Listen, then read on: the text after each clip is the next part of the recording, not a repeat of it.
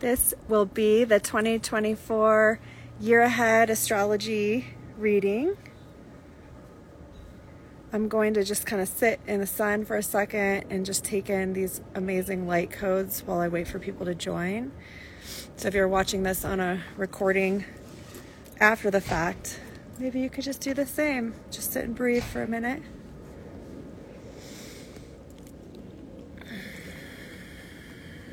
This is definitely a year of sitting and breathing.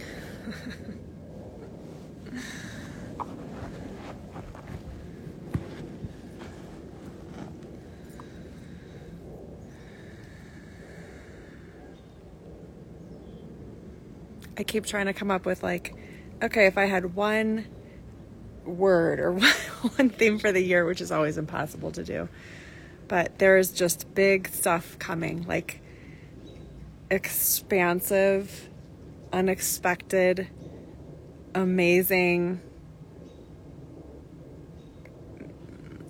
transformation with a whole lot of patience and waiting and trusting the timing trusting the process, trusting the unknowing, the uncertainty. We will not know yet what is coming at all. We just know that big shifts and changes are coming.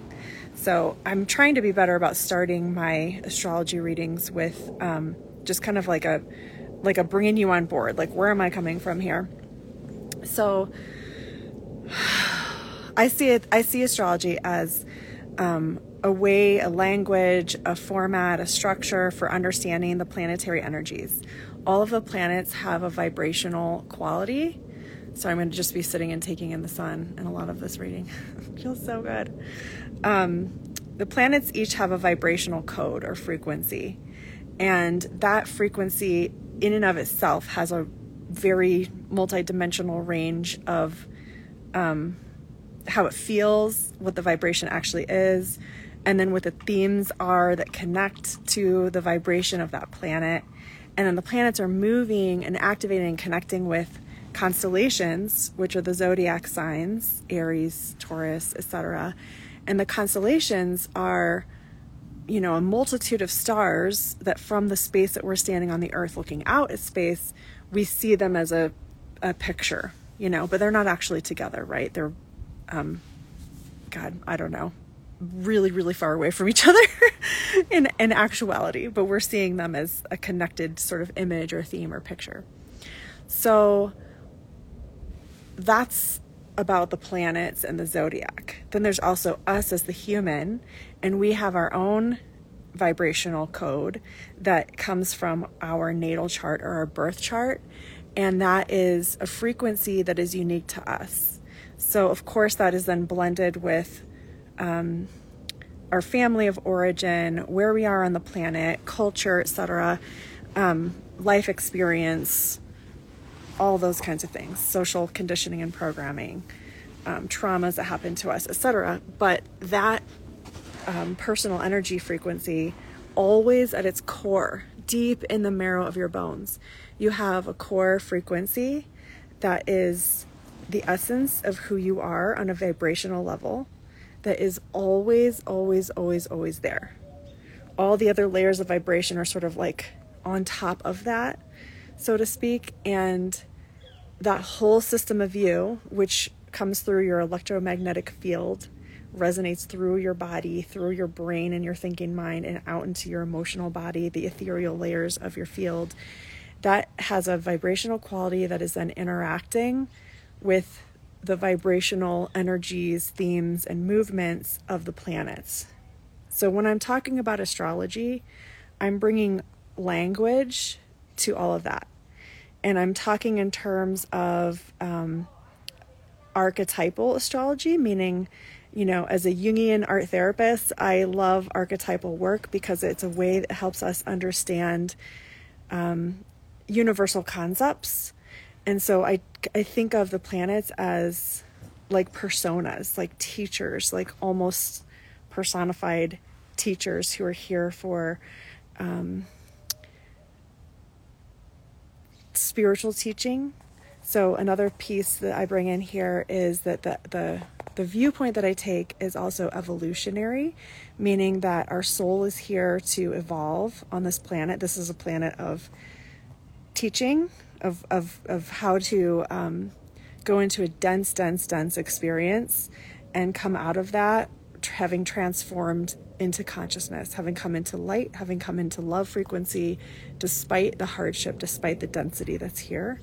And so I believe that astrology gives us both an understanding of our uh, original core essence of the energy vibration that we came in with before the density of the earth.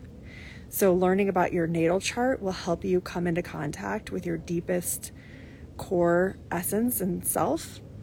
And then that we're here to go through certain types of experiences. We always have our own free will.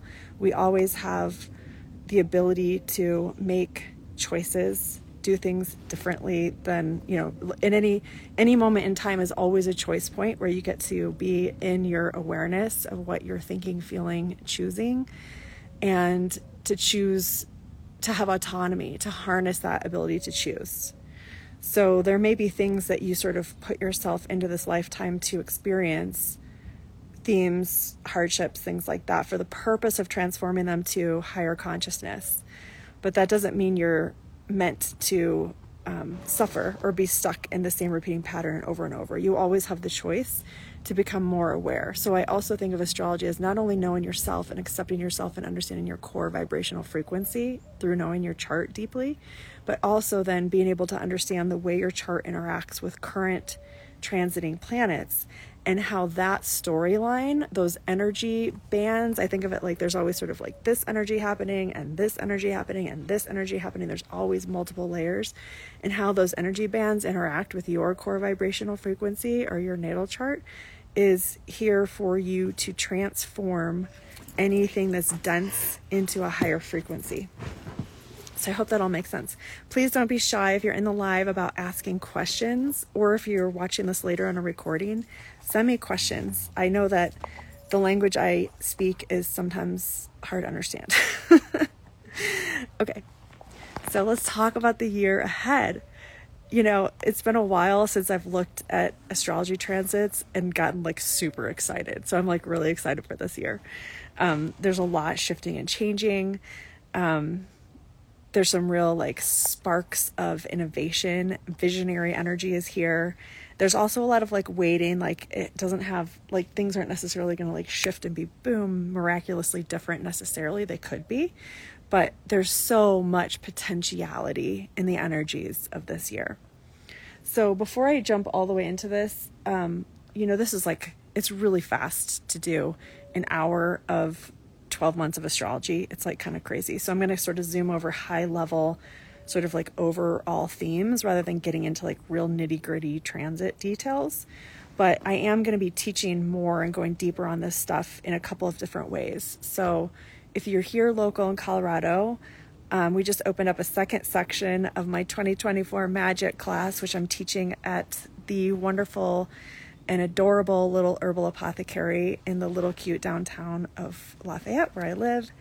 And that is going to be on January 20th. And registration just opened last night. So the last one filled up in like 20 hours. So um, if you are here and want to join the class, please sign up. Go to Little Herbal Apothecary. They are handling all the registrations, and their social is Little Herbal. Um, at this point, unfortunately, I'm not able to offer that one as a recording or a Zoom or anything like that. It's just an in person experience here in Colorado. But I hope to be doing more live in person type things um, and hopefully there too. So, okay, what else? I'm preparing a really exciting, I'm like, I mean, it's exciting for me. I don't know if it's exciting for you, but um, this is um, an example of living in alignment with my chart. My sun is in Cancer and my Venus is in Cancer. So that means that because of that Cancer zodiac energy in my chart, that the Cancer zodiac is ruled by the moon. The moon is the ruling planet of Cancer. So the moon is a very important voice in the night sky for me to listen to, for me to follow. So I'm setting up my year long intuitive astrology school, which starts next week. Yay! Um, I'm setting it up to follow the new moon patterns of the year. So I'm going to actually be teaching on or very close to each new moon of the month. So it's going to be a monthly hour long class with some additional, probably recorded stuff that I'll add in, but the live piece is going to be an hour a month. Um, I've tried to set it up so that it's on either Sunday evenings or Wednesday evenings. You know, the interesting thing about trying to live by the moon is it's completely incompatible with the Gregorian calendar. but um, I have, I'll post it. I haven't posted it yet. It starts on January 11th, and then it's once a month. You know, early half of the month is sort of that's not even really true. Looking at the list.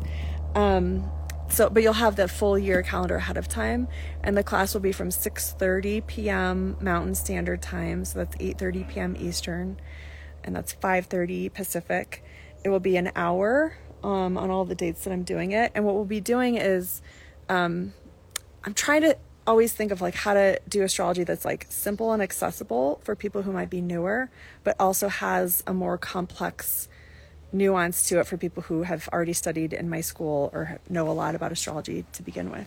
So I'm going to let the moons be the guiding force, like the basically the charts of the new moon, and um, then within that I'll be teaching the energies that are involved in that new moon chart, and that's how we'll, we'll, we'll sort of be learning in real time with how things feel and what's happening in the reality of our solar system at that time.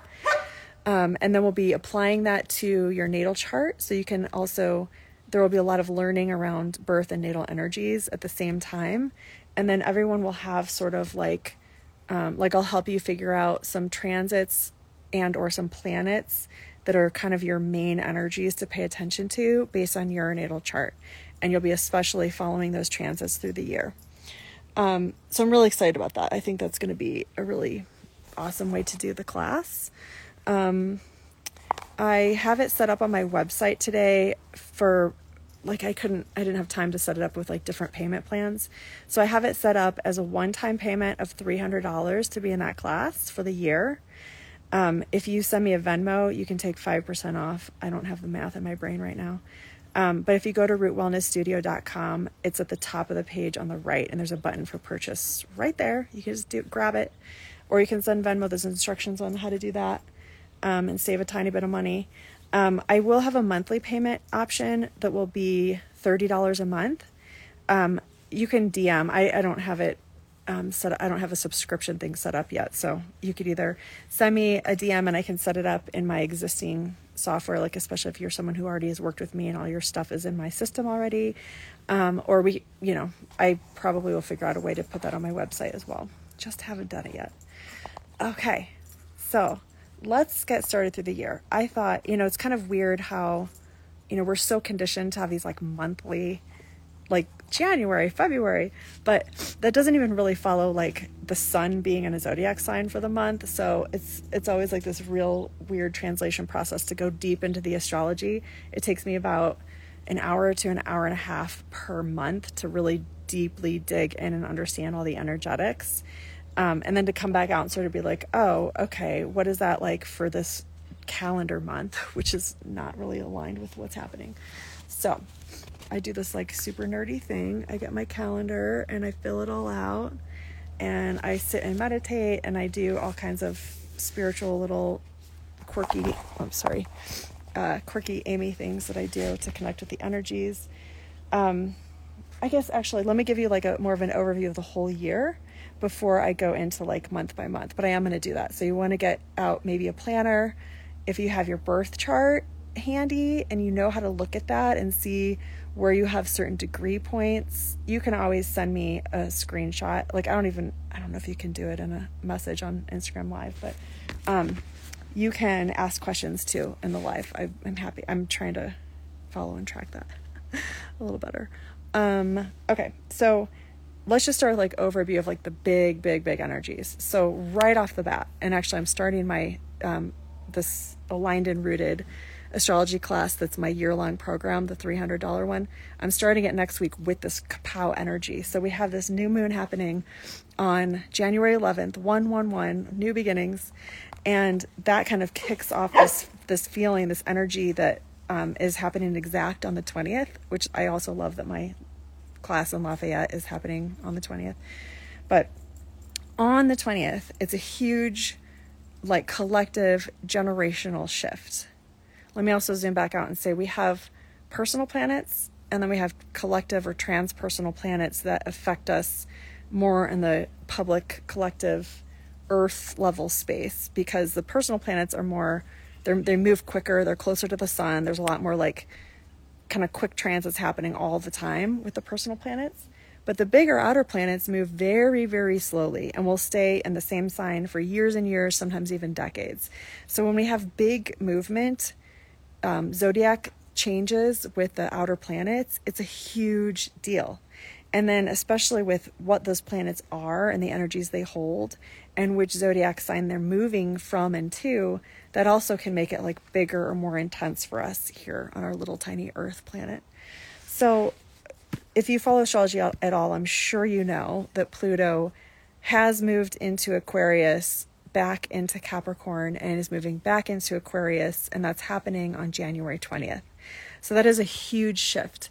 Last year in 2023, the first time this happened in 250 years was 32323, which I just think is a cool date. And that um, we got kind of a taste in the spring of that. I don't know if you can think back. I love Aquarius energies and I'm kind of over Pluto being in Capricorn, so I was very tuned into this energy. And it felt it just felt so good. It felt like a freedom, a lightening, a, hopefulness, a potentiality just was in the air, and it felt awesome to me. Um, so we're getting that again, and that actually goes for most of the year. Pluto will be in Aquarius. It's not like a full commitment, like he's still like you know having some commitment issues until so in the fall he'll he'll toggle back into Capricorn for one last squeeze. But I'm going to talk about that and how that's actually really exciting and nothing to be afraid of. Um, although the timing with things like the U.S. political calendar is kind of crazy, but um, let's see, when is it? November, late November. Pluto will then go back to Aquarius for the final time. So, what I mean by the final time, actually, I feel like I need to do this because my phone's getting hot. Um, the final time is um, Pluto will be in Aquarius for 20 years that's like crazy, right? So Pluto's placement is something that um, kind of governs entire generations. So when you look at your birth chart and you look where Pluto is, that's your generation. So like Gen X, we have Pluto in Libra. Millennials have Pluto in Scorpio and so on down the line. So it's kind of fascinating. And if you're a parent and you have kids, it's really crazy to see how those generations are forming around their Pluto placements. And what's really interesting, I have three kids, and my first it has this Pluto in a different sign than the other two, and it's so clear. They're so different in just their worldviews and how they see things and relate to the world. Anyhow, okay, so that is a big energy in January. So January comes with this like, like there's a sort of, slow on ramp kind of happening with this like massive, intense power portal shifting, like a like the kind of thing where you wake up one day and you're like, is this a different matrix? Like, where am I right now? So, that is a pretty exciting way to start the year, if you ask me. Oh, I did say I was going to give more of an overview of the whole year before I go into the months. So, that feeling that January creates with that shift of Pluto in Aquarius on the 20th is very much the energy frequency for the first several months of the year. The next kind of big, powerful moment is April 20th, and that is all about um, transformation, awakening, quick change, unexpected things. Um, didn't see it coming out of left field, but that could be in a great way. It's it, like we're not really judging it, just like generally speaking. You could even write this in your planner. Like what you think of now is your year. On by the end of April, it's not what you think. so that's, you know, if that causes anxiety in you rather than excitement, um, get to know your natal chart, you can probably figure out and find where you have earth signs and where you have a sense of grounding and where you have expansion energies in your chart so you can work with that. So this the the whole springtime kind of is really about trusting the process, trusting the timing, finding your center. I don't even love the idea of grounding. I love the idea of resonating at your core frequency, which is in your bones, and using your skeleton for that. Um, grounding yourself by, um, like, maybe like regulating your parasympathetic, getting your parasympathetic nervous system online, like that kind of a way. Um, finding your center, using your central channel, using your direct knowing, and how you know where your um, wise self, higher mind comes in and comes through. Um, there's still going to be a lot of uncertainty and it kind of just like a a frictiony anxiety because humans, especially Americans, we just do a shit job with um, trust and faith and allowing and tolerance and just letting things unfold in their own time. So these are many of the themes that are being brought up for us for the first part of the year. The summer's kind of chill. I'm kind of excited. I mean, there's still like a lot of energies happening, but I think we get to sort of like have fun, be in our energy in a present way, in a playful way. Um, there's a lot of good stuff like after the summer solstice where we're just sort of like enjoying and riding out the summer. Um, once we hit September, it gets interesting because there's always that, that time of year is when the sun moves into Virgo. So we always get that sort of like time to crack down kind of energy, you know, like back to school or whatever. And that happens um, around August 23rd or so.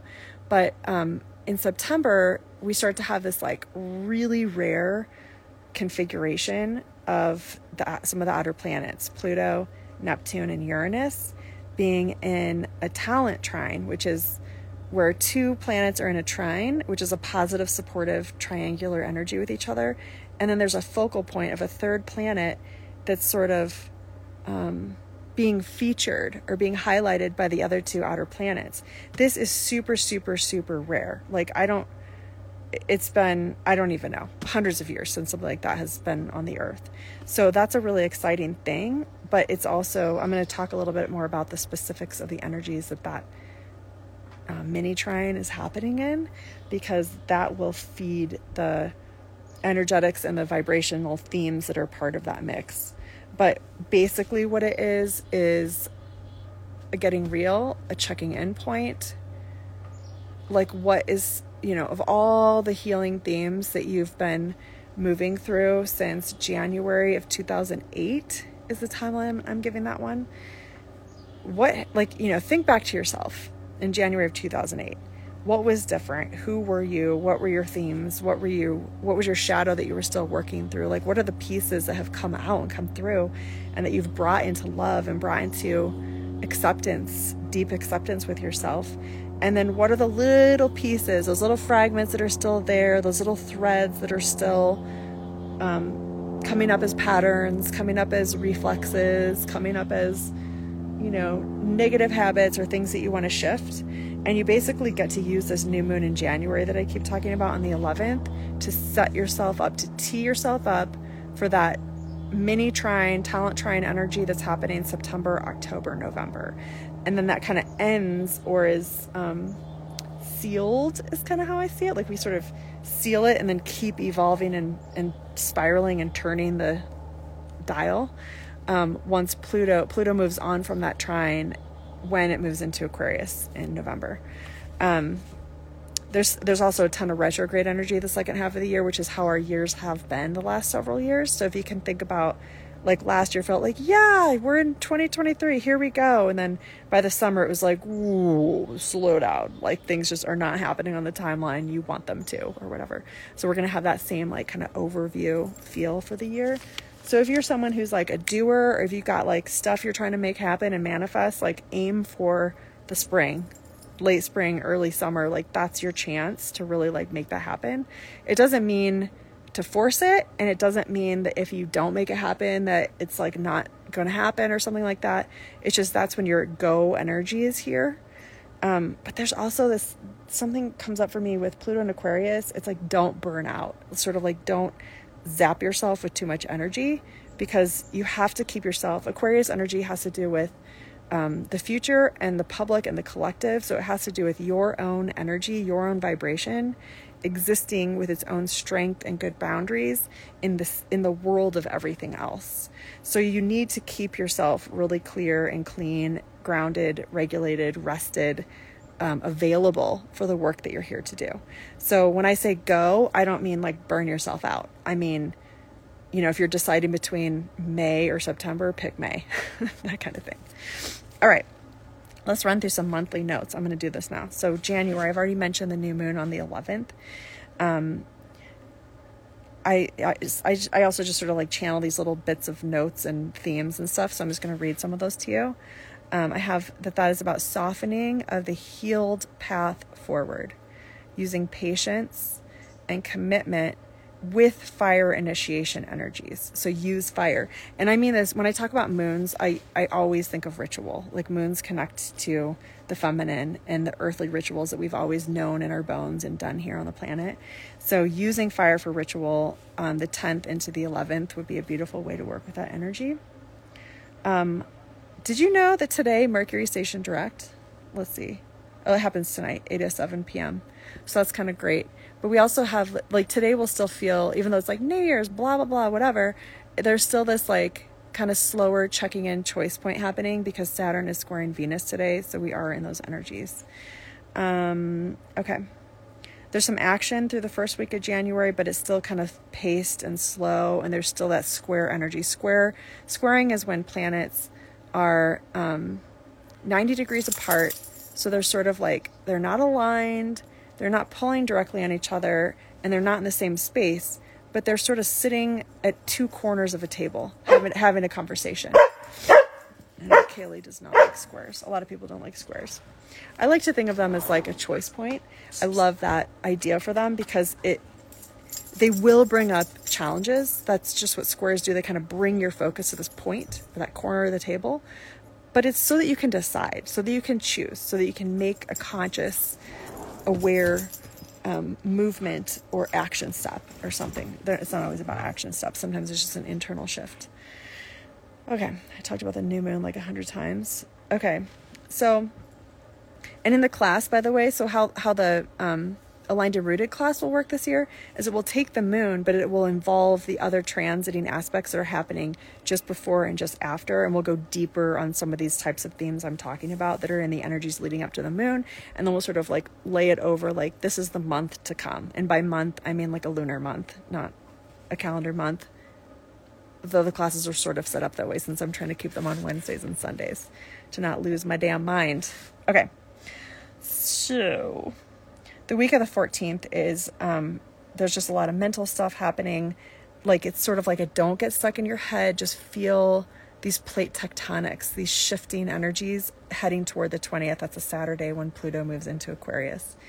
So, um, personally, I am doing a sound healing that day. That's a great way to handle that energy. And then I'm teaching that night. So come to my class too if you can, if you're in Lafayette. Okay. Um, usually so full moons are always a release and or a completion of energy or just like clearing clearing out. So we get a nice full moon on the 25th where we get to sort of clear out anything that came up that rumbled up for us that was challenging with that shift. It's like when i feel i mean i do like sit here down down here on the earth and i feel outer planets move and shift and like like you can feel it especially if you know the exact time which I have the times and I'll share them in my class that I'm doing. I'm not going to go into that detail here. But I also want to give a shout out to an astrologer I love, Jessica Lanyadoo. She has a very affordable app called Astrology for Days, where it's a calendar and you can click on per day and you can see exactly when the transits happen in your time zone. Um, it's just it's a great tool if you get want to get nerdier about it and learn at that level. Um, the 27th is like a really loaded loaded day. There's like 10 transits happening. Um, and then it it's sort of like bringing in by the end of the month with that big, you know, um, I, I don't want to say earthquake, but that's just what keeps coming to my mind. The earthquake energy of January 20th.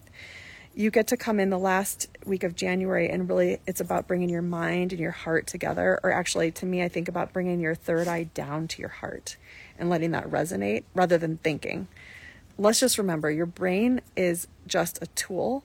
It's like a gross, dull colored, heavy, somewhat slimy, um, dark organ inside of a thick skull where no light gets in there. It's just a tool. It's just a it's a machine that that makes decisions, um, makes connections, um, thinks thoughts and analyzes things, that's really all it's good for, which you only need to do that, mm, I don't know, 10% of the time of your life, probably. So keep that in mind. Um, and then that last week of January, I also have about integrating through action and movement. So really bringing that everything back through the body and through conscious movement, whether that's working out type stuff, dancing, walking, meditation, um, intuitively led unraveling in the body movement. Okay. So then we get into February there's some really big lunar energy in February, but there's not as much. Um, like most of the transits happening are pretty, like personal planets um, in a relationship in a conversation with outer planets. So there, there's not as much. There's nothing like January 20th. I guess is how I'll put it.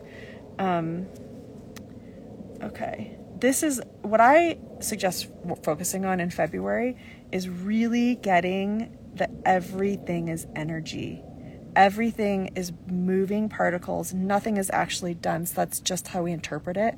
And I think that's going to be a huge sort of lesson or theme coming through with all the Aquarius energies that we're in. Everything is energy.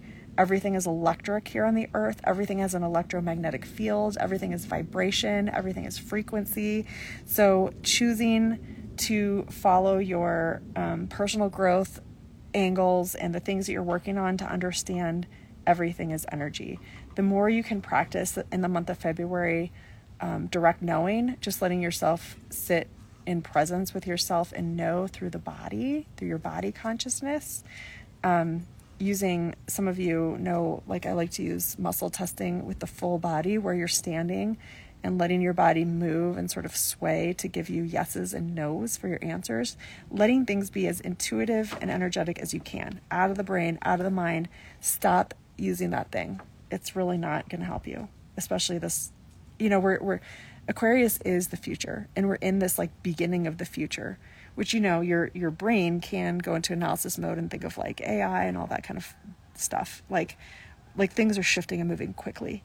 So the more you're just in your energy field and you're just picking up vibration and understanding everything that way, the more clear you'll be, the more um, aware you'll be of what's happening. Um, let's see um, this I also have that the new path forward can become real in February, especially if you're following the energetics purely. Um, this is also why I love astrology. It's a structure, it's a tool. It's I can like look at the transits each day and kind of understand them and tune into their energies. It's why I love um, like to me astrology is how to be human as a spiritual energetic frequency that's kind of just here resonating inside of a mammal that's dense. so that's why I love to use it. Um, oh, this is the one big day I want to point out February 9th. Saturn is conjunct the world axis at 7 degrees and 30 minutes on the new moon in Aquarius. So to me, February 9th holds the energy of like, this is the future, sort of like this beacon of like, look to the, look to this light kind of energy. I don't know what that's going to be, but just kind of watch for that that week. That whole first week of like February 4th, that week. Um, all these, there's a lot of transits happening that kind of lead toward that new moon. And new moons are initiations and beginnings. So it is a time to kind of pull your intuitive, energetic knowing from that week into that intentional new moon with an eye to the future, with an eye to being the visionary, the creative genius who you are. Let your creative genius be your guiding force. Like, again, get into the sacred feminine, out of the brain based, patriarchal, wounded masculine bullshit that we've been living in for a millennia, more, more than a millennia. Um,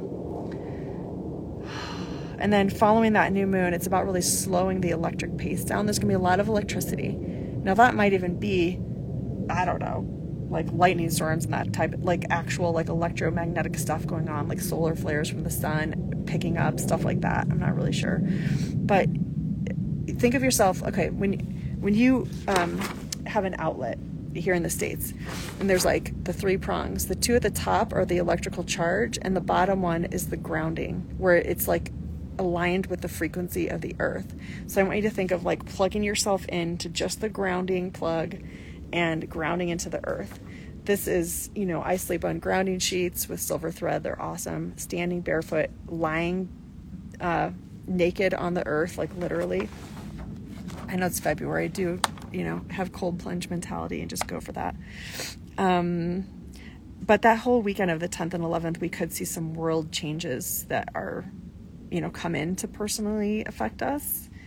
Um, yeah, there's going to be, okay, February 13th, there's energy that's going to set the tone for some Mars Pluto stuff that's happening this year. Where I really feel the emphasis of the Mars Pluto is in early November.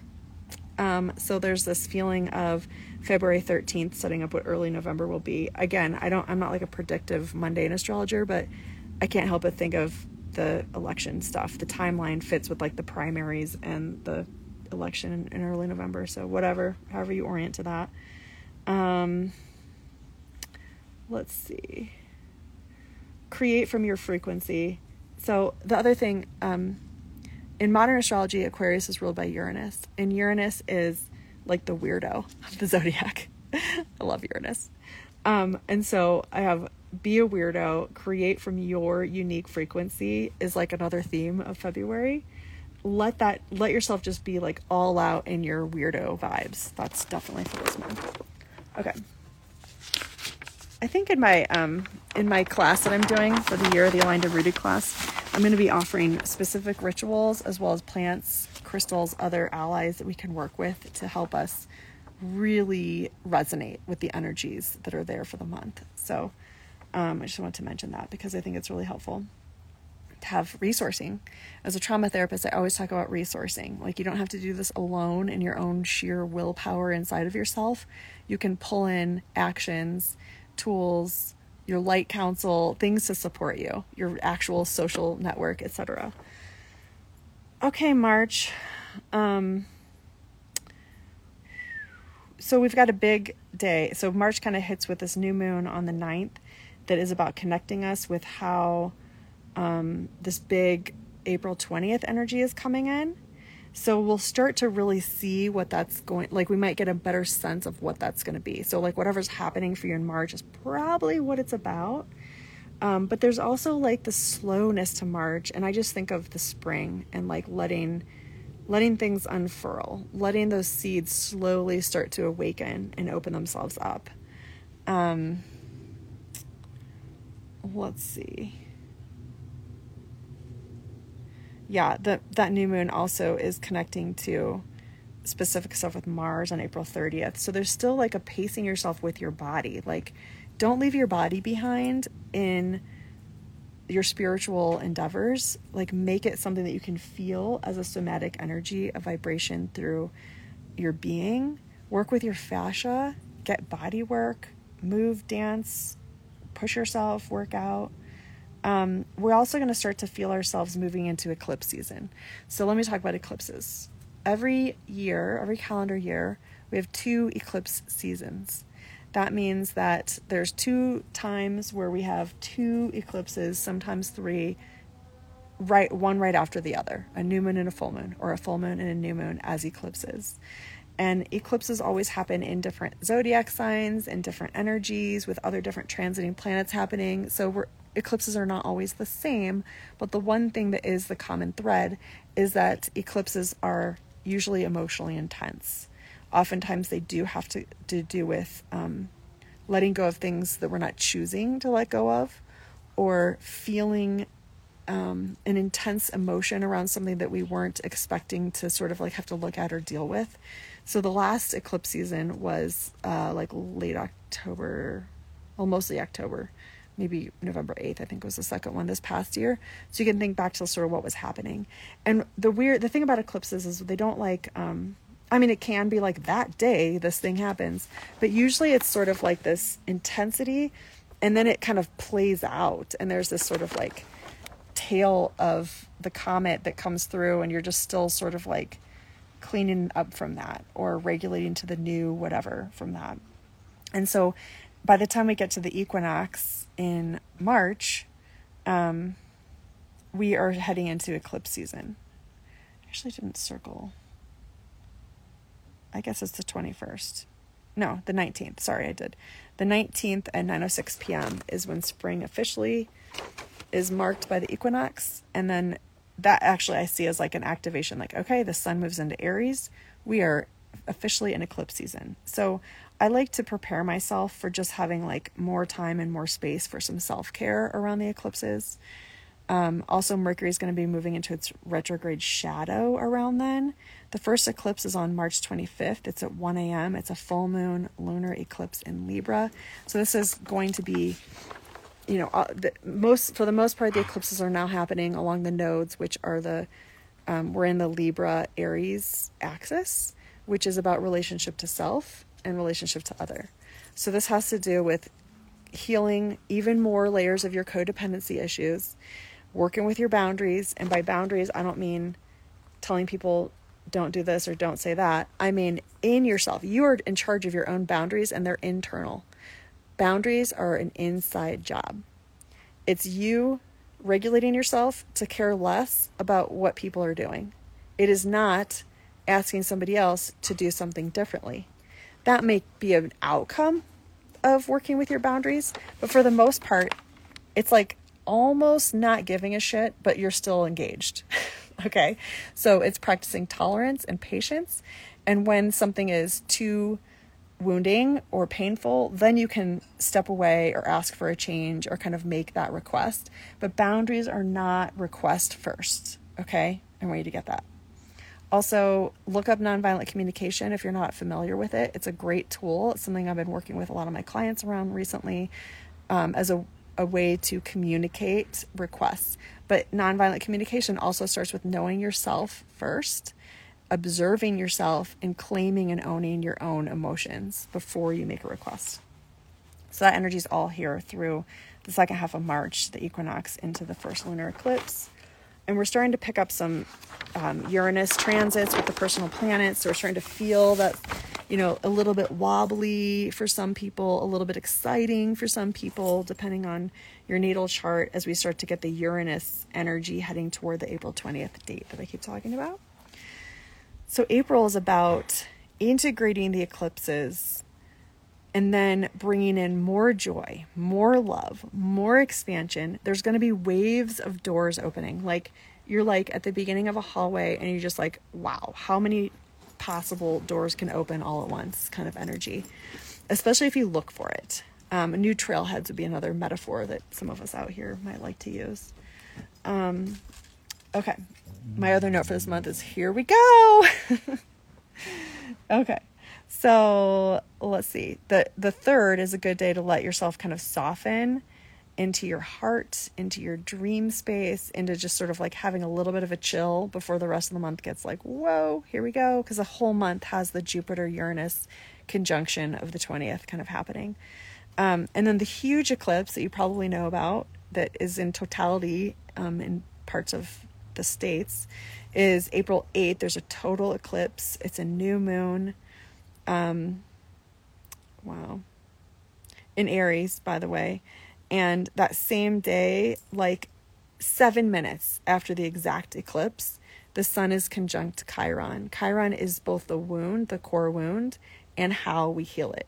So I'm just seeing this as like, okay, all of us on this path, we have been doing the work, we have been doing the healing. We're like, when the fuck is this ever going to stop? How much more do I have to heal? You have to keep going. You're choosing to be here, and this is a place of healing. This planet is a school of transformation. It's a school of healing yourself to a higher frequency. So remember, I talked about in an earlier month around being energetic, being aware that you're energetic, paying most your attention to that.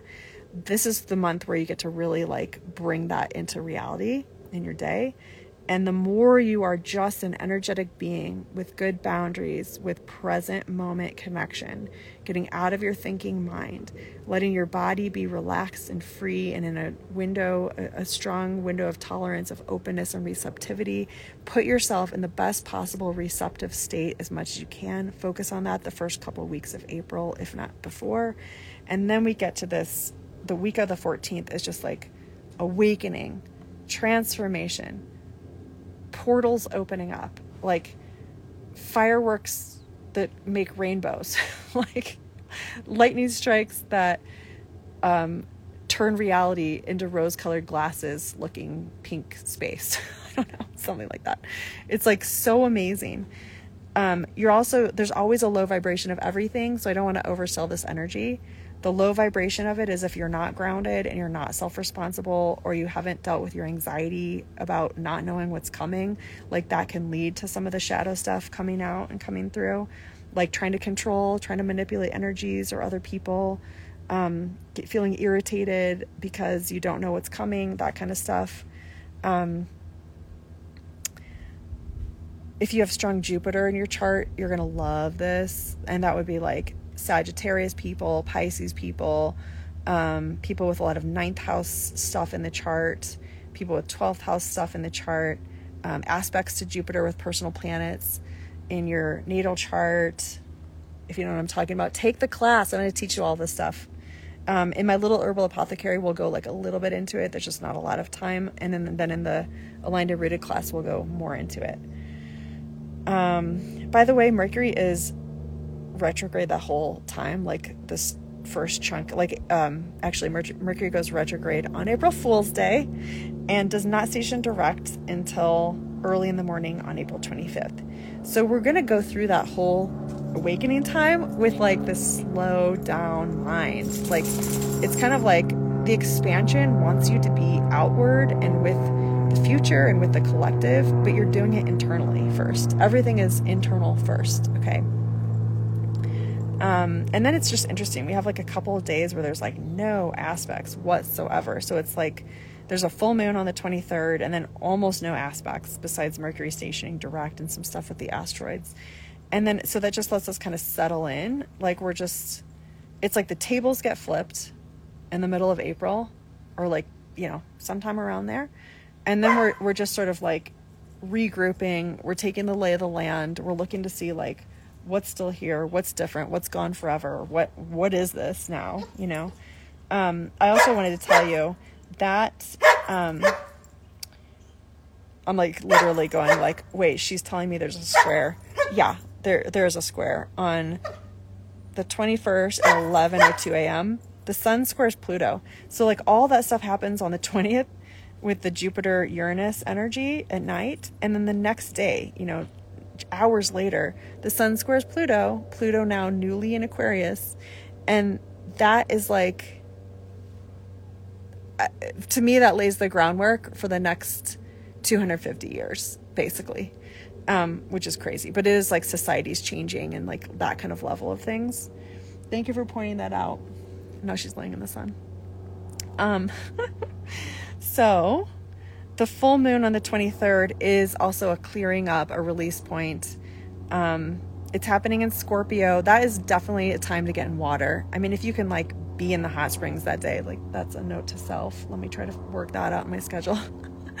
um, that is like just cleansing, clearing, salt, water, release, give it all to the moon, give give it all to the light of the moon. When there's a full moon, you don't want to take in energies you want to release. If you take it in, you're basically like collecting all the garbage that everyone else is releasing. so don't do that. okay. Um I don't even know what to say about this month. When I look at this calendar page, it's like pulsing. Like I almost like can't read my little glyphs because there's like a pulsing energy with this. Um okay, and I wrote by the end of the month we move forward with the healed self, the awakened new vision, a knowing heart, and then body based action, Mars action, that had seeds in early March with the uh, March 9th and 10th new moon. And then the retrograde gave us the, the Mercury retrograde for all of April, gives us the direct knowing. That's how I like to work with Mercury retrograde. Mercury is the mind. It's got the glyph has little antenna. And so it, it is your direct knowing. It is your higher mind. It connects to that. It's like how your brain connects to your higher mind. Okay. So when there's a Mercury retrograde, I'm like, yes, this is awesome. I'm going to meditate more. I'm going to be more connecting to my direct channeling and all that kind of stuff. That's how I take that in. Okay. Um, May. Okay. So again, we, will be through eclipse season and we'll be through that spark portal awakening situation of April 20th. So May gives us a chance to like we're kind of realigning, we're starting to enjoy whatever's like the harvest or the fruit from that experience. And then we're moving. May is about moving. We're in the body. Mars is in Aries, at home in Aries all month. Um, which also, you know, again, high vibration, low vibration. Low vibration of Mars is anger, conflict. So you want to be clearing out whatever um, patterns you have with anger and conflict. And that would be a theme for the month of May, too, for like personal growth side of things. Um, let's see. I'm gonna move my phone. I think it needs to be. It's like getting hot, and this is gonna cut off if it gets too hot. Um, all right. There's so another thing to be working on in May is preparing yourself for some letting go and some endings. The whole month can have sort of a mm, it's like growth and grief together. I don't even know how to say that. I'm picturing like in my yard when plants start to come through in the spring, but some of that old growth that's been dead over the winter is kind of still there a little bit. It's sort of like they're both there together. Um, the new moon on May 7th is going to set us up for um, having some structure for what this new time could feel like, but it's still got this quiet, calm, steady patience as we integrate there, there's not as many aspects this month. It's so interesting.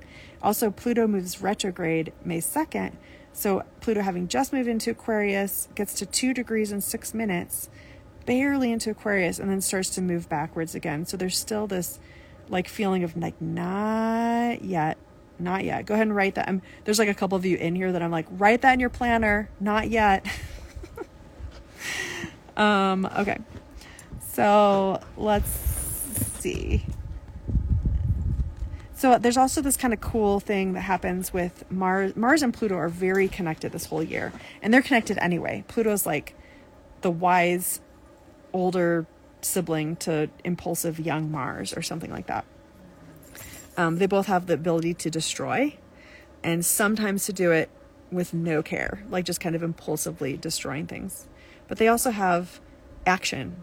They that Mars and Pluto is what gets us to make change, to live and move forward and evolve. Um, so, what I have written here is while Pluto is still in Aquarius, Mars becomes a placeholder on May 3rd with a sextile to Pluto. And then Mars sort of carries the torch of Pluto and Aquarius until Pluto returns November 19th for this final entry point. So Mars is one to follow through the summer, which I think is kind of always true. I also have my natal Mars in a fire sign, so like I don't know, it's in a summer fire sign in Leo. It makes sense to me to always do that. But Mars is also going to be moving through the summer signs. Um, so, or moving toward them. Um, if you have Aries energy, if you have Scorpio energy, if you have strong first house, if you have strong eighth house, um, if you have aspects to Mars in your birth chart, um, there's probably other things too, but that's where I'm going for now. That Mars is always a planet to follow. And a great way to learn astrology deeper is to pick one planet for the month or for the year and really track that one planet. What is it doing and how do you feel? And you, that's how you start to understand what the planets are for you. And that's how they become your greater teacher when you really pay attention to them directly. Um, okay, so setting up the structure um, there's a beautiful energy around May 12th, May 13th, where you can really receive, like just kind of lay back in the sun and receive all the energies, all the energy blessings that have come from April 20th and orient to seeing them as blessings because some things may happen in your life that don't feel like that with that strong shifting pivoting energy but oh man i'm gonna go way over an hour i can't really see my clock so um, hopefully you have time to stay Um, okay. well else do I want to tell you? The last, the week of the 19th of May, um, so there's this like bigger Gemini chapter energy that's coming in for a variety of reasons. And I have it marked as the 19th of May is when that Gemini chapter really starts. And that's going to be a while. That's like a layer. Like the Aquarius ener- energy is a layer of this like layer cake of energies. And the Gemini chapter is going to be a layer for at least a year. But there's this kind of letting go. Um, I have let go with grace and endings, say goodbye, and I have that the May 22nd, May 23rd through the 25th. There's also a full moon on the 23rd. There's a ton of aspects happening. Um, and it connects forward to the upcoming December 12th new moon in Sagittarius. I'm not going to go into all this. I'm not going to go into all the squares right now. Just hop up here. Anyhow. Oh, she wants us to see Chiron. There's a lot of Chiron stuff. Okay. Um, I can't go this deep into the energies. I want to say a lot more, but I'm not going to. Um, oh, the last piece about the Gemini chapter. So, um, one of the archetypal ways to, to see and understand Gemini is that Gemini, um, the symbol is the twins. I gotta take my sweater off. Hang on a second. Enjoy the blue sky while I do that and grab my tea. Well, the dog, hopefully. I love that I'm talking about Gemini. Yeah, she just said no. Brian's trying to take the dog inside, and she just said no. okay, so look, I just turned, I transformed into summer, Amy.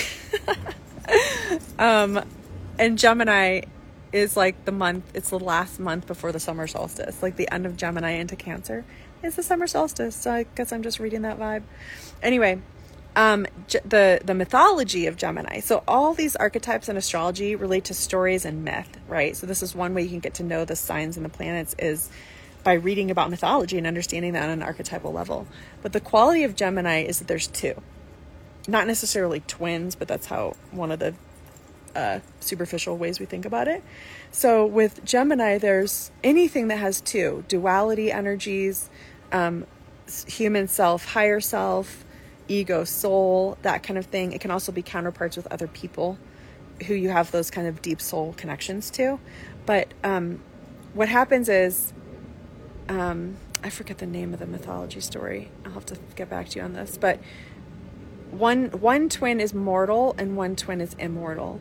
So when the one mortal twin dies, there's a separation, and it, and it, Gemini represents the separation between our higher selves, our immortal selves, and the one that's here living this ego life in this human body. So these themes are very strong over this next chapter. And it's really getting clear with your spiritual lifeline. Like, who are you on a spiritual level? What are you here to do and learn? And how can you um, not leave behind your human part too? you still have to have your ego. You still have to have your nervous system. These things have to be part of the spiritual mix that you're not bypassing. Oh, great. Don't put it on my computer. Thank you. You could heat you could set it on the ground. Thank you.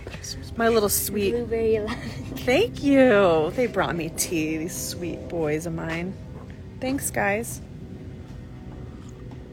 I'm at the exact halfway point too, so that's fun. Oh, that's perfect. Thank you. Will you pour a little bit of that to heat that one up for me, please? Thank you. Okay. Summer Amy is still having hot tea. Um, no, that's okay. Thanks, babe. Um, which actually, this is like this podcast or this whatever this is called instagram live is brought to you by amy and brian's free reiki moon circles we do these every month i'm sorry every two weeks every time there's a new moon every time there's a full moon we do a healing reiki circle and we um, invite anyone to join those. It's just a, an offering, a service that we offer to humanity and the planet, and it kind of keeps us structured with our spiritual work, which is a great way to do it. Um, anyway, that's my amazing partner, so that's just why I'm mentioning that. You can sign up via text. You can text the word connect to 720-927-7722 and i also um, send messages there about these kinds of little lives and things that i do. Okay. Oh that's so interesting. I'm like still in may even though i'm talking about gemini which is funny because that's how gemini works. It's like a buzzing bee inside your brain. So as we move into june the heart of gemini season oh, I kind of love June. I mean, I love the summer anyway. I'm a summer baby, and my Mercury, my mind is in Gemini, so I love it. Um, but it's just like I have down June 4th, it's just a beautiful day. Um, feeling these like kind of June 2nd, 3rd, 4th energies, it's just going to be beautiful. If you can relax those days and just be in nature and just be with your essence. That would be amazing leading into the new moon on June 6th. Um, I think there's going to be a lot like the new moon in Gemini on the 6th is setting us up for this future knowing that has like a five, six month output and then leads to all of 2025. Okay. So the more you put yourself, so here's how else this works the magic of these portals of astrology. The more you put yourself in um, a high frequency vibration, in presence with your awareness, in non emotional reactivity, but you're just maybe feeling emotions, but letting them move through like waves or wind or energy. And you're just coming back to resonating a high frequency that you feel as a somatic cellular movement in your body, a frequency, a warmth, a vibration that feels good and feels like you. That is how you then create your reality. You don't create it from your thoughts, all that like manifesting New Year's type stuff. Like, you don't create it from your thoughts. That's just like a piece of it. If you only create from your thoughts, you've got all this unconscious, energetic stuff that's also in the mix to what you're manifesting. But especially this first week of June, put yourself in that space of resonating your frequency and just do that again. Nothing matters more than meditation for the month of June. I'm going to write that down in here so I don't forget that later. Nothing, did you write this down in your planner? Nothing matters more. This is always true, but especially in June. Nothing matters more than meditation this month. Ooh, maybe I'll do like a Gemini meditation class or something. I don't know. I um have so many fun creative ideas of things I want to do this year. It's just a matter of also relaxing and chilling. Um okay, we have a really fun cazimi. You know that word cazimi? That's when a personal planet is in the heart of the sun. They're together in a conjunction. On June 14th, the sun and Mercury are conjunct in a cazimi.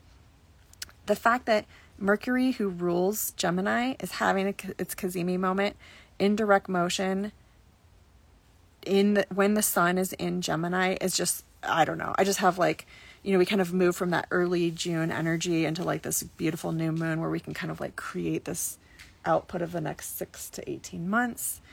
And then um, big energies start to like, um, like slowly blossom up the week of the 9th. Um, and, and there are things that are going to like play out over the summer.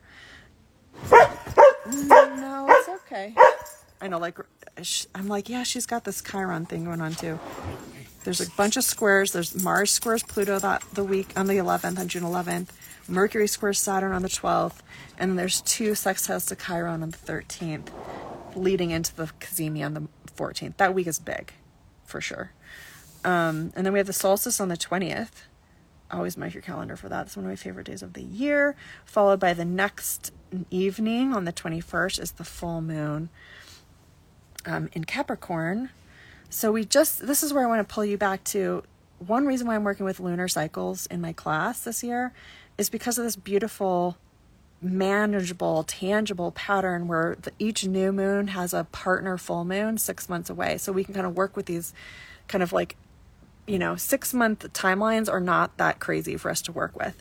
So, what you're setting up for yourself January 11th with that first new moon that I talked about for 10 minutes um, at the beginning of this video, it, it comes to fruition, or we can release what's left that we don't need from that when we get to the full moon in Capricorn on which is on the 21st, just after the solstice has happened. And Mercury in a sextile with Mars is like, let's do this, let's go with it. Um, the end of June is lovely. I'm really excited because my birthday is July 2nd. So I'm like, this is looking good. My um, solar return chart is looking real good. So your solar return chart is a way that you take your natal chart and you fit it, you, put, you put it into a timeline. And the timeline you put it into is like your birthday, like um, the exact degree point where your sun, when your birth sun hits the exact degree point this year when you turn this age. And then it kind of sets up this sort of like energy signature for the year. okay. Um, you know, we have these rescue dogs. They're doing their best here. There's a lot going on. Okay. Um, also, wait, what do I want to say about that? Oh, yes. There's actually, this is another important point that I forgot connects back to the January 11th new moon in Capricorn. We have two Capricorn full moons. So oftentimes, once a year, we get two full moons or two new moons in one sign. And that just gives us like extra, okay, Capricorn it is, you know, which is interesting because there is this last squeeze with um, Pluto going back into Capricorn. That's another nod to like make sure. Um, so I'm going to talk about Capricorn for just a second because if you don't have it in your chart, you probably hate it. my sun is opposite Capricorn. So a lot of my best friends are Capricorn. I love them for like their grounding qualities. One of the astrologers I listen to is a triple Capricorn. Like I, I don't love the energy, but I know I kind of need it. You know, that's how I look at it. But Capricorn, what it really has to do with is transforming yourself day by day. The the symbol for Capricorn is the mountain goat, who basically, or the sea goat, who who transforms from a mermaid into a mountain goat that can climb to the top of the mountain and then climb back down and rejoin the sea. So it's got like there's some cool qualities to it if you don't think of it as just the more Saturnian difficult elements of what Capricorn is. So it is like a get down to work and be grounded kind of energy. But I like to think of it as like it's about reminding me of my karmic responsibility. So what's the story I tell myself? What's the spiritual story that I'm in? For me to be able to like function and stay here on the earth and make meaning here. That's how I use Capricorn. Okay. Let's move on to July, which might happen to be my favorite month. I love it. I love July so much. Um, July is a little bit of an active, like, you know, it's got like just the right amount of summer in it, you know? So, like, um, what do I say about this? Keep working with the frequencies, keep being aware of energetics as your main understanding of self and the world around you. There's going to be some review energy because there's some um, planets that are in retrograde this month. There's going to be things that you've kind of like, haven't I done this? Um,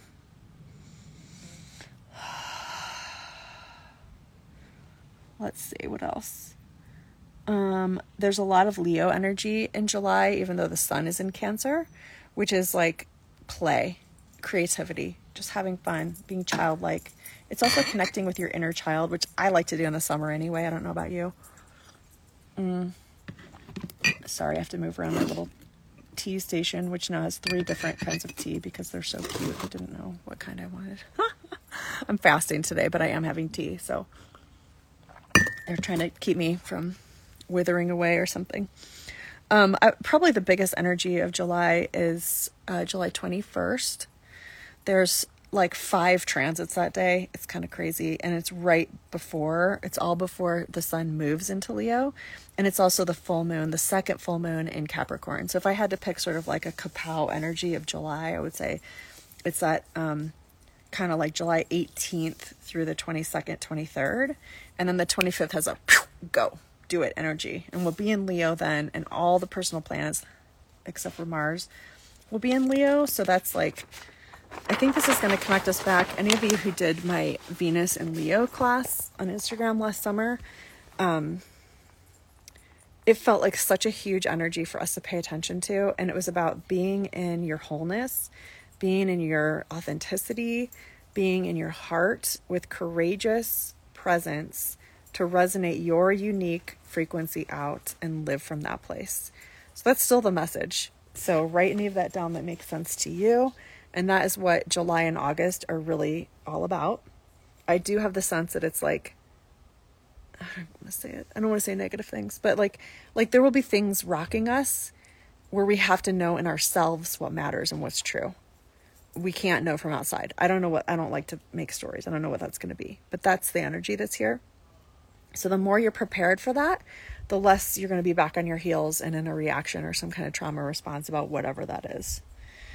August, we have um, there's starting to be some motion of the personal planets into Virgo, which is really about daily healing and commitment and ritual. And so in August, it might be a good time to set up that kind of thinking for yourself like how can you what's what has happened for the year so far it's kind of a review i like the kind of halfway points in the year anyway to sort of be like okay What's happening? And what do you need to set up that's new or different for you to take through with your healing? Uh, August 1st is a great day to work with this because Mercury will be in its retrograde shadow, not quite retrograde, but heading there. And this energy kind of leads into the new moon, which is early in the morning on August 4th. Um, so that whole week of the 4th is really downtime to go within, to pay attention to what really matters to you here and now, and how you can bring that into a daily commitment for healing, which I always tell everybody that like you have to have rituals for to have meaning and to track yourself and to be grounded in life as a spiritual being. But probably if you're following me, you have some trauma.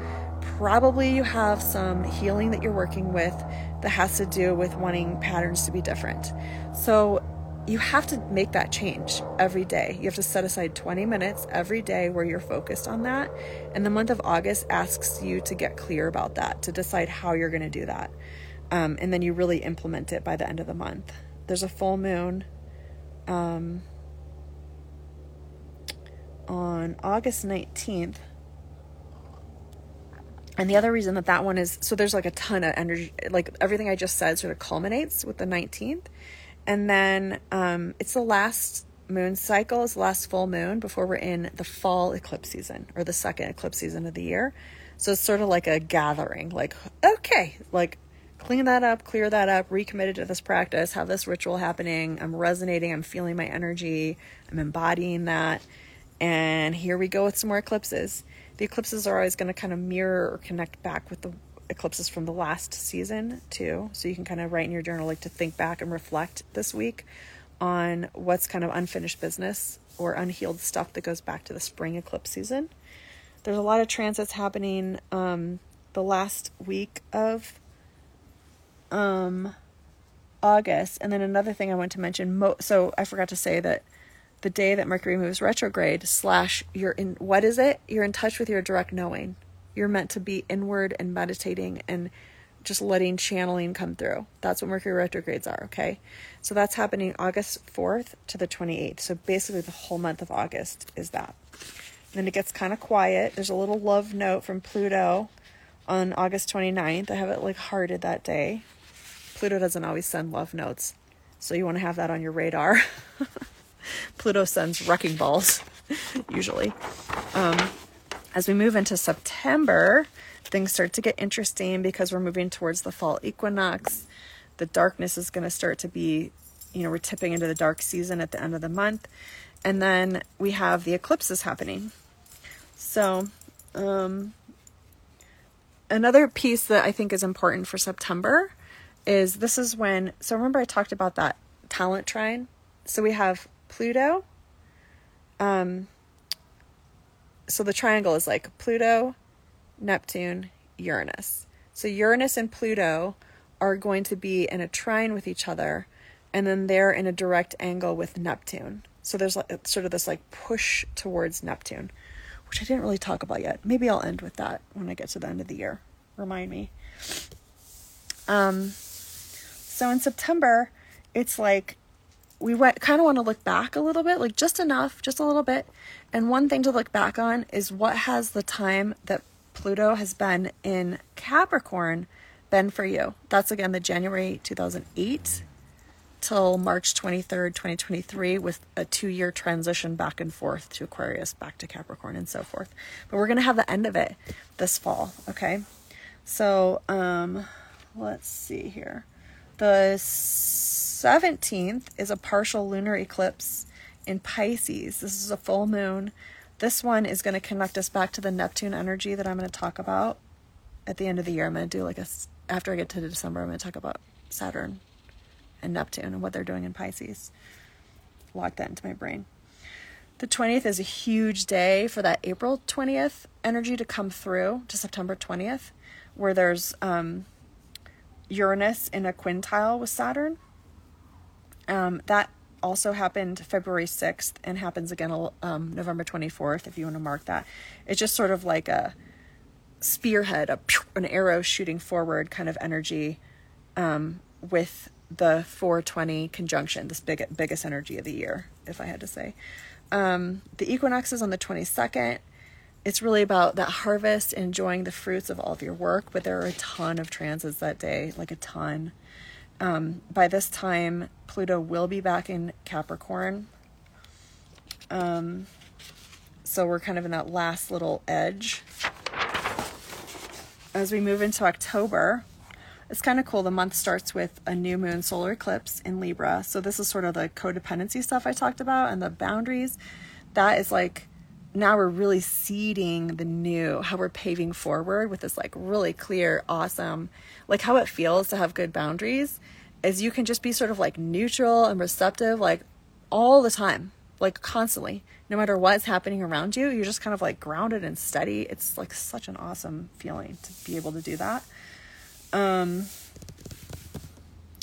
big day mid month heading into the full moon is um, kind of the 11th is when um, Pluto stations direct. So Pluto's moved back retrograde into itty bitty degrees of Capricorn, the tail end, the last drip, 29 degrees, 38 minutes is as far back as Pluto goes. So we're just edging, not even getting to 29 degrees, um, zero minutes, just part partway through the anaretic last degree of Capricorn.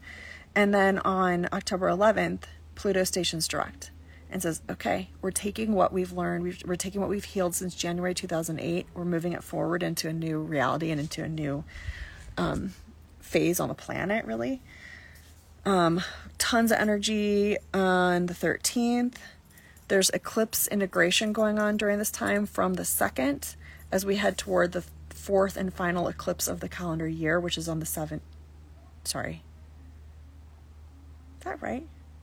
Oh, because the, the other eclipse was in September.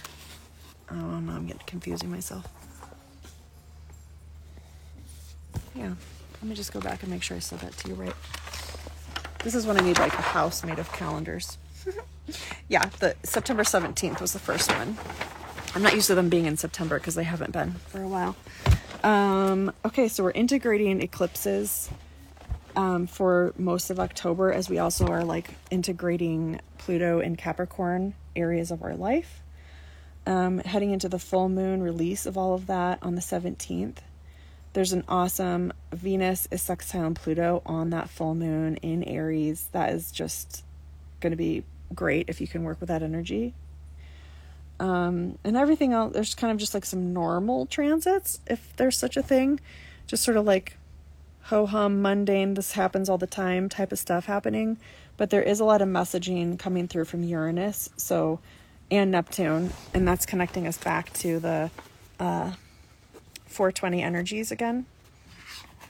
And this is when it gets like, okay, so November, yikes. Themes of an era ending. How do we move ahead? How do we leave the earth and humanity better than we found it? There's these bigger collective questions. I there's humanitarian stuff, crises happening everywhere always, but that feels big around this time. Like maybe I dare dare I say worse than now.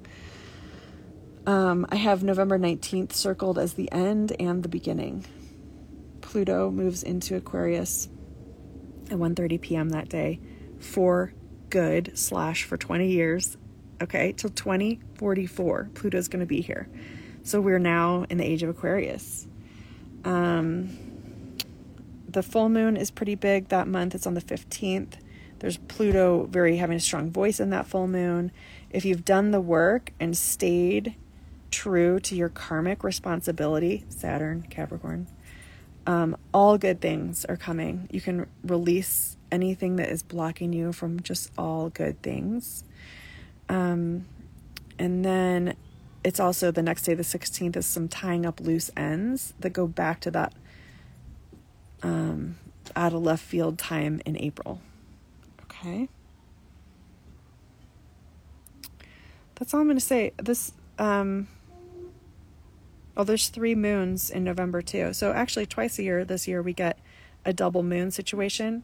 Um, there's two new moons in November, but one is in Scorpio and one is in Sag. But when we get the double new moon, new moon energy, it is that beginnings, which this is the thing about astrology. It's like I can say it every which way, but I'm always saying the same thing. I can talk about Pluto moving signs and it's the new age. I can talk about there's two new moons, so it's about newness and initiating. I can talk about, you know, in any one of these things and it's like that's the energy of November. So mm, yeah, don't, you know, if you get don't listen to fear-based astrologers. That's just going to be my shortcut. There's a lot happening with the energy in November that can come out that way. Keep the higher vibe, keep the higher perspective.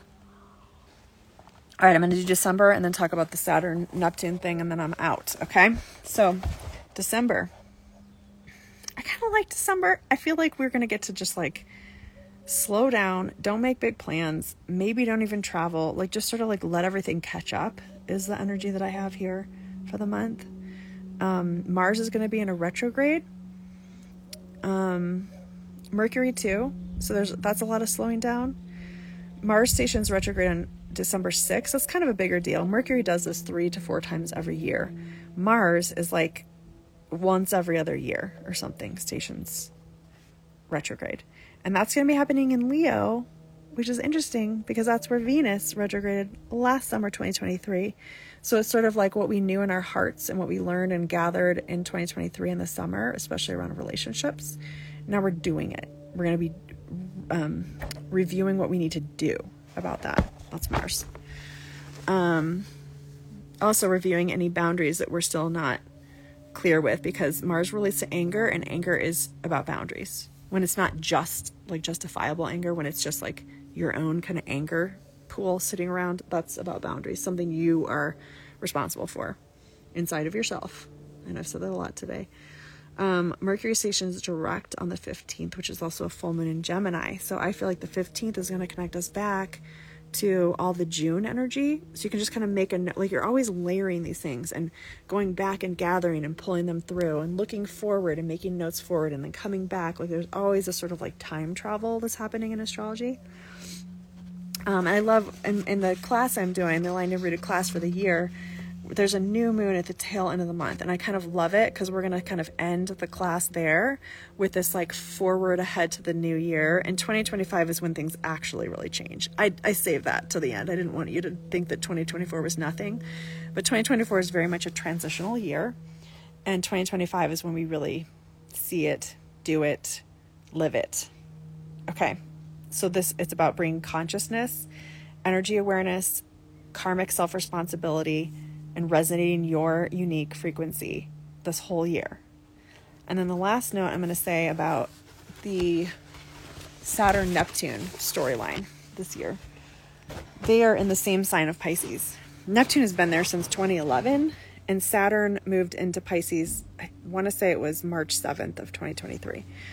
So Pisces, the reason that, th- that this energy feels really important to me is because of the theme of endings and letting go and this sort of like Pluto societal shift happening.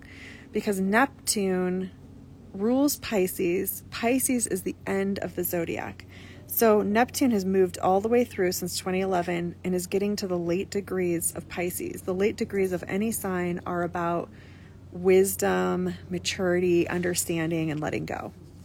And so for Neptune, to be in its own rulership in the sign of Pisces at the tail end has this like you know it's like a life cycle well lived. It's like Neptune is at the completed point. Um, I don't think Neptune actually moves into Aries until 2025 um, I'm not sure when off the top of my head but we're enjoying the end. Like that's kind of what this year is too. We're kind of sitting and enjoying the end so what themes come up archetypally with endings. It's about reviewing, processing, being in the moment, even though you know the end is coming, having faith and trust in going off the cliff, um, understanding that you can fly, understanding that everything is energy and nothing ever really was real here. Um, yeah, it's it's like throat chakra. That's what's coming up here and now, right?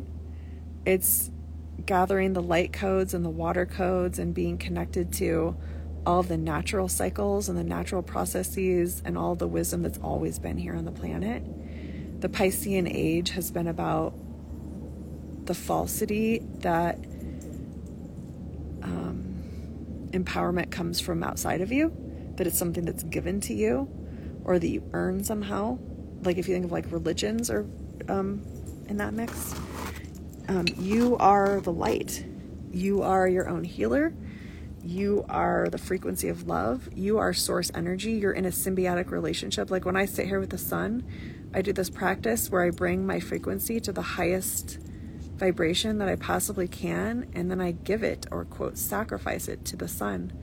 And then I'm in a symbi- symbiotic relationship where the sun and the light codes are intermixing with the particles of my being, and we are together in presence. Still with our nervous systems. Kalima wants to say hi. Um, I don't think you want tea. This is my dog, like my ancient Egyptian dog who, know, she always brings like the ancient knowing. She's hard to see. Anyway, so Neptune being at the end of Pisces is all that stuff, but then uh, Saturn has been moving through the beginning of Pisces. So they're sort of bookending, and they're such different energies. Neptune is boundaryless, and Saturn is boundaries. Or it's like the armature wire that allows you to add material and density to something or action to something. So I don't know. There's just this really, and then when I think of Saturn as being like um, an incarnation guide for like helping us be in our karmic responsibility, it's like how do we do all of that letting go and then stay? Like there is something. Mm, I don't want to be scary about this because it's not scary, but like the world is ending, but not like the earth is exploding or something like that. I mean, maybe it will, but more like the entire matrix is shifting. I actually saw this visual in February of 2020 where I saw the entire earth flip inside out and become a Merkaba. I don't know what any of this ever means. It's fun to like put stories to it that are positive and like fill my spiritual creative mind, but we're like at the point that we knew we've been getting to like all of us who've had this feeling of like something's happening, something's changing, and then we're like, why am I still here doing this healing work? Why is there more shadow? Why are there more boundaries to deal with? Like, it's coming. And Saturn pressing toward Neptune at the last anaretic degree of the entire zodiac wheel is a big underlying current energy layer of this whole year. So, everything that I said to you for this whole calendar year, apply that to it. Like, put it on tracing paper and like put it over the top of everything else you wrote. Something like that. Oh, that's a cool idea. Okay. If you're still here, let me know. That reminded me, I'm making these little custom diaries for the year for the people coming to my class at the Little Herbal Apothecary because I was born in the 70s and I am still very analog and I love paper and I love making things and it just makes me really happy. So if anybody wants one, um, I'll just have to charge for supplies and shipping. I don't know what that's going to be exactly, but just reach out to me and I can make you one. Okay. I hope that you'll sign up for my class though, the Aligned and Rooted. And let me know if you need a monthly payment for that. Otherwise, it's on my website, rootwellnessstudio.com. I hope to see you there. And wow, this is a big year. I'm just going to sit and meditate here in the sun and feel it, which I also want you to do. Like, put your planner down. Don't overthink it or get dates all circled in your calendar and worry about that. Just come into the presence here and now and just feel the frequency of you and let yourself connect to that timeline of this year and just how that whole thing feels. And that's what I want to orient you to a million more times this year is living from that awareness space. Okay, Happy New Year!